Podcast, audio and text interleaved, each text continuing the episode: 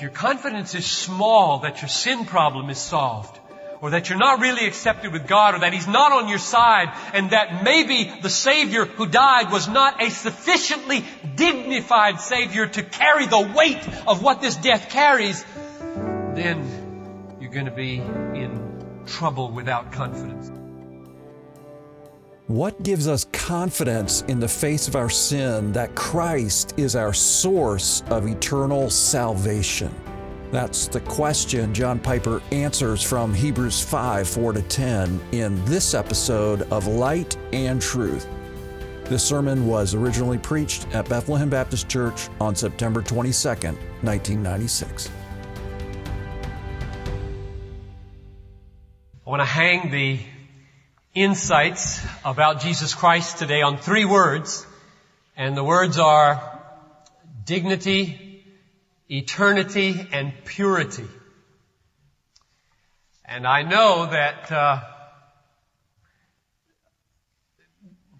they're big words for children, and almost no children are in this room right now, but I'm going to tell you what I said to the children in the first hour. Because what I have found is that most of the time when I address the children, that's the time the adults understand me best. And so uh, what I said to them was that uh, wise children say when they hear a big word, Pastor John sure uses some big words. And I don't understand them all the time, but I'm glad Pastor John just doesn't use words that I understand because then he would have to leave out some important things in the Bible and I wouldn't grow as much in my understanding. That's what wise children say. However, since there are always words that people don't understand and we need to work at communication, I will explain the meaning of dignity, eternity, and purity. But first, let me put on the table the main point of this text. It's in verse 9. You can look at it. As I understand the flow of the argument in verses 4 to 10, verse 9 is the main point where it says, He, that is Christ, became to all those who obey Him the source of an eternal salvation. Christ has become the source of an eternal salvation. Salvation from sin and guilt and condemnation and death and hell and Satan and life of meaningless labor. Christ is the source of everlasting or eternal salvation. It will never ever cease.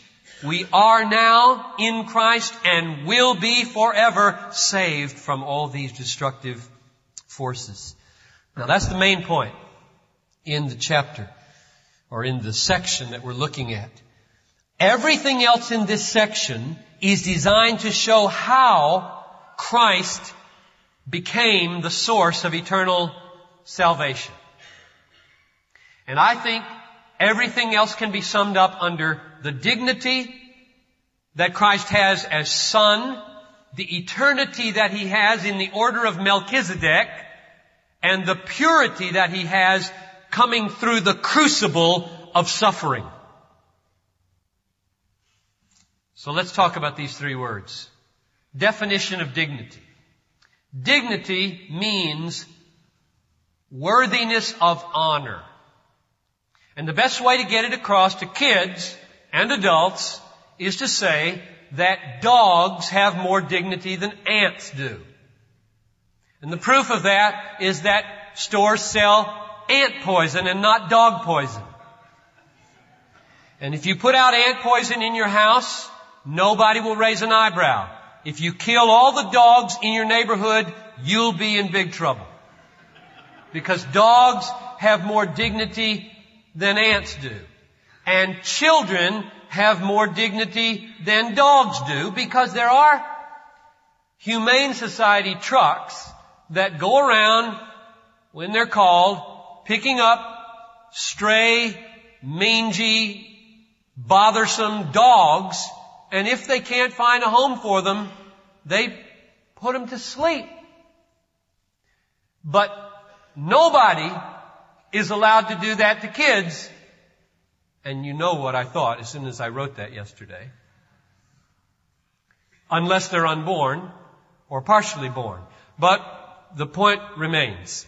Children have more dignity than dogs.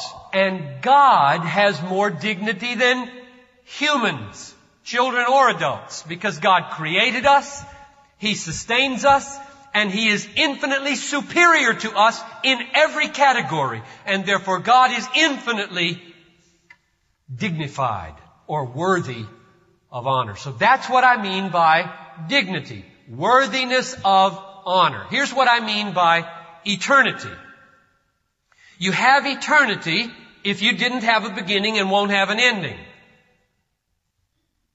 If you exist now and you're going to stop existing, you don't have eternity. If you didn't exist and then came into being like everything but God, you don't have eternity. If you never had a beginning and never have an ending, you have eternity. And we'll see that one of the big issues in this text is this Melchizedek thing. What is that? And it has to do with eternity.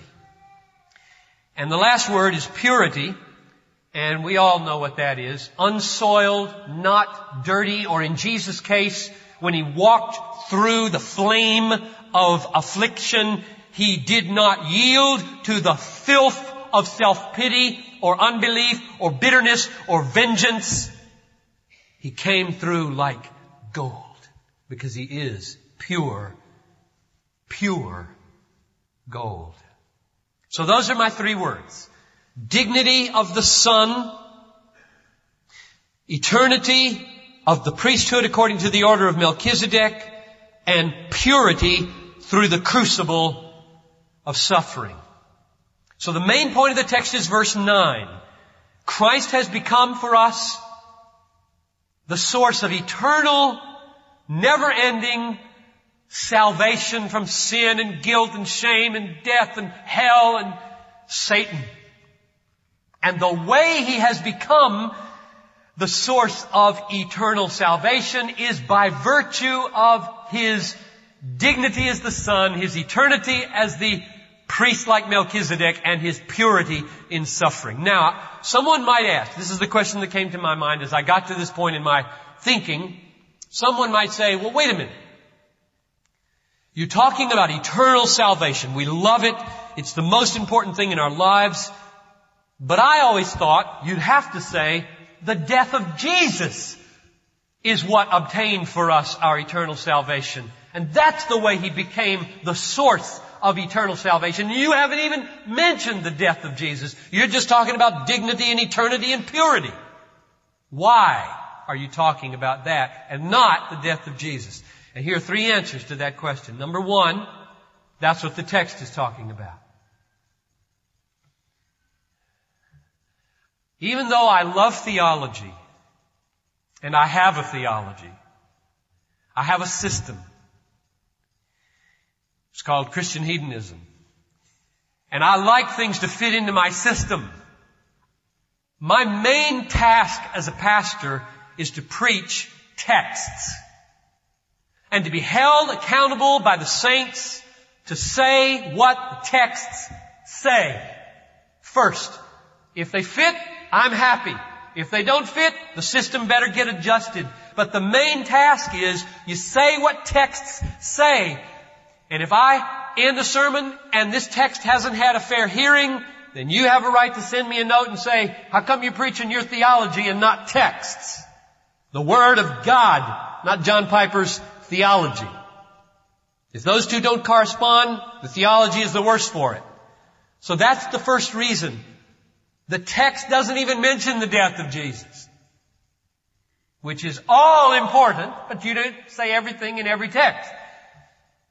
It does talk about the dignity of the Son and the eternity of the Son and the purity of the Son through suffering in order that He might become the source of eternal salvation and we'll see how that relates Here's the second reason why I'm doing it this way.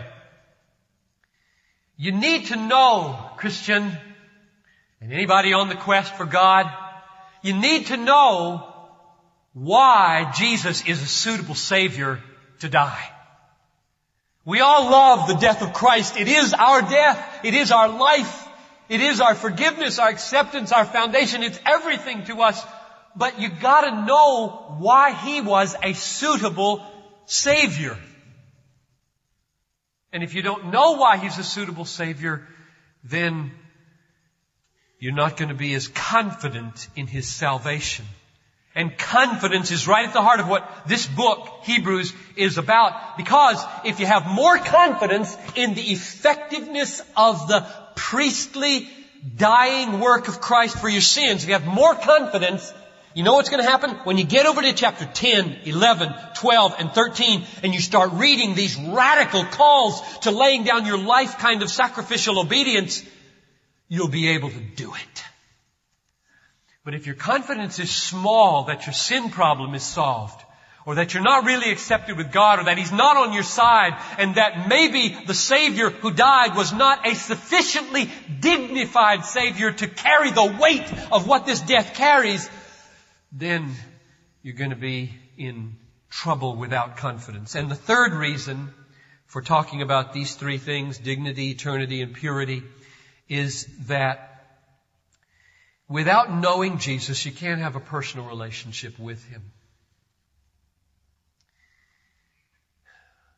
Sometimes I think we have a kind of a cloudy, airy, subjective notion of how to relate to Jesus as a person. We say, oh, I want to have a personal relationship. Christ who's alive. Give it to me, Lord. Make it happen. When in fact, it's, there are some ways to do this. Namely, you can't have a relationship with somebody you don't know. And the Bible and texts like this are written so that you can know the dignity of the Son, the eternity of the Son, and especially this text focuses on the purity of the tortured son. And the way a relationship happens is that you listen and you watch and you see where he's coming from and where he's going and what qualities he has and how strong he is and how long he lasts and how he responded to suffering and what he said and how he prayed and what he did in the midst of crisis and you get to know him so that you can talk to him and you listen to him I get up Sunday mornings real early to get my heart ready to do this. And I say to the Lord as I open my Bible, you, living God, speak. Because if you don't speak, I can't speak. If you don't assure me that I belong to you, if you don't assure me this morning that my sins are forgiven, if you don't establish my call again to the ministry of the Word this morning and address me as a living person and relate to me in this little corner of my study, I cannot and will not go into that pulpit. And so I am very, very serious about the way I read the Bible. And I read it and I am on the search for specific address from God. And this morning, there are several, but I'll just mention one. The Lord said to John Piper, the Lord said, the living Lord said, this is no, this is no subjective hocus pocus. The living Lord said to John Piper, my steadfast love will not depart from you. And my covenant of peace I will not remove from you. The Lord said that to me this morning. If you want to read it, it's in Isaiah 54:10. But he said that to me, and that's why I'm here. I have a relationship with God. He talks to me in the Bible. Very powerfully. Because in Jesus Christ, you can know that what He addresses to His covenant people, He addresses to you. You don't have to shut your Bible and ask for some vibrations. All the vibrations you want will come out of the Bible if the Holy Spirit is on you and on that reading of the Bible. So the third reason I'm talking about these things is because when I study for a sermon, I get so jealous for you. I say, oh, everybody should do this. everybody should preach. Everybody should teach. Everybody should share. Because when you struggle and you wrestle Friday and Saturday with about seven verses, you meet Him. You meet Him. And He speaks and you know Him and you, you relate to Him. I, I called Noel into the study yesterday about three in the afternoon. I was really struggling because I don't know if you, I diagrammed these verses. Ever, how many did sentence diagramming in high school? Raise your hand. Not as many as should have. Poor school systems. Well, all we did in the seventh grade was diagram sentences. Well, I diagrammed them in Greek because verses 5 through 10 are one sentence in Greek. And it is incredibly complex. It is just backward and forward and the word order is all over the place. And I'm trying to figure out now what's the main thing here and how do these pieces fit together?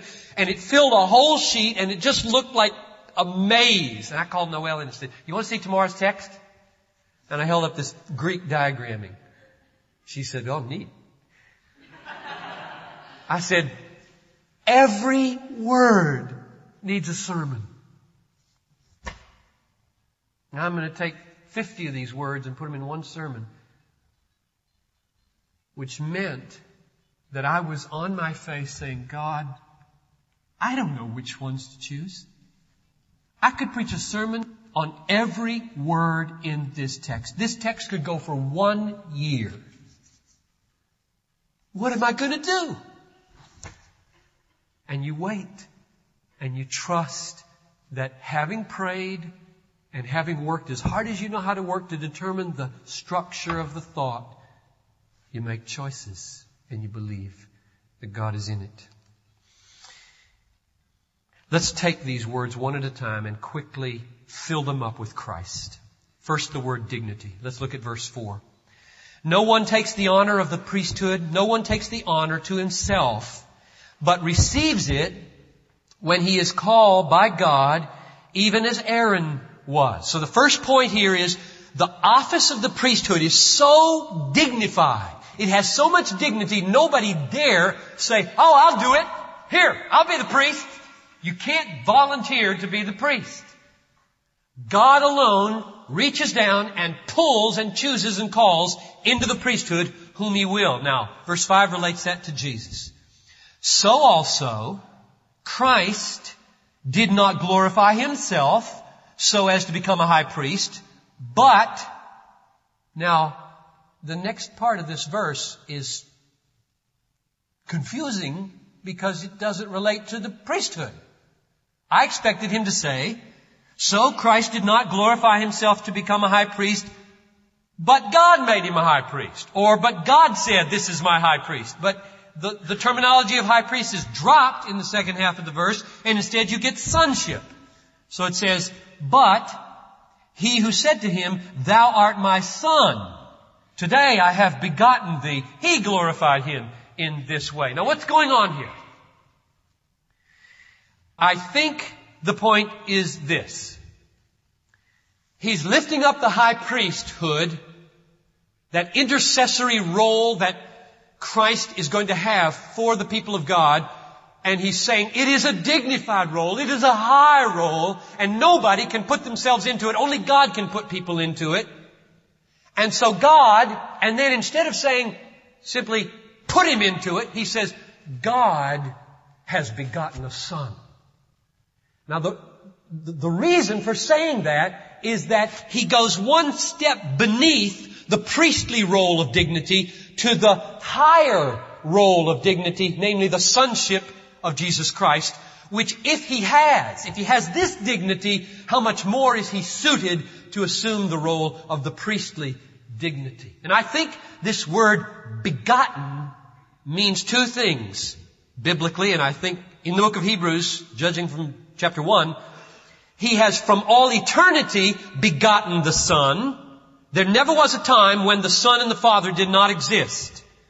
But the Father has always been the one generating the Son, imaging Him forth, beholding Himself perfectly reflected back in the image of His Son. And that's called the eternal begetting of the Son. But when He was raised from the dead, He was declared, as Romans 1 says, in Acts 13:33, he was proclaimed Son of God in power.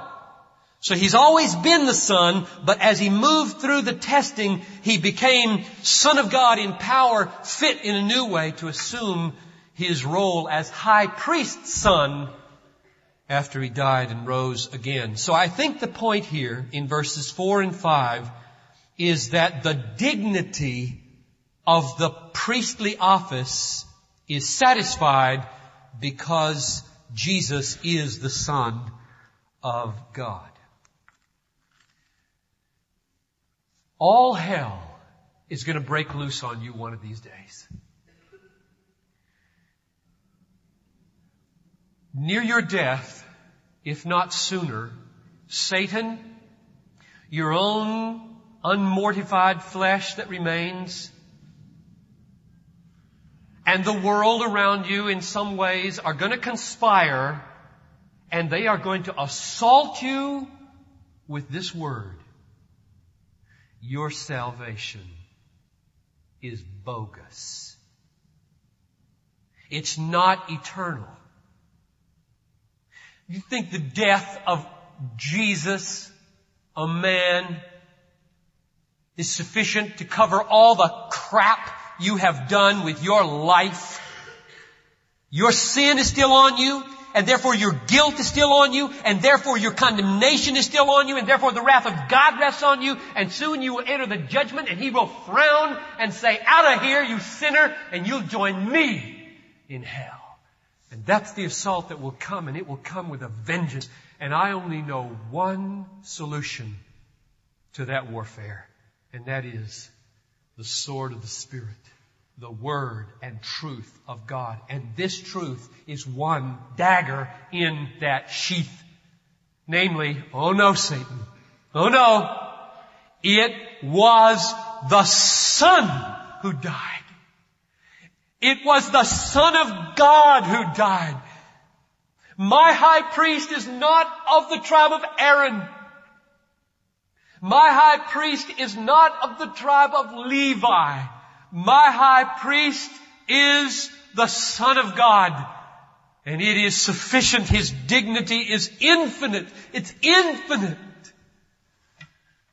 And you back off and get out of here because I know that my Redeemer lives and I shall stand before Him and be accepted on the basis of this death which is invested with saving eternality because the Son has dignity.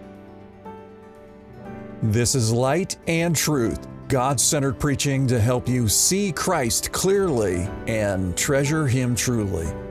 I'm your host, Dan Kruver. Thank you for listening. On our next episode, John Piper continues our series, Consider Jesus, with a sermon titled The Eternality of Christ. I hope you'll join us. For more resources, visit desiringgod.org.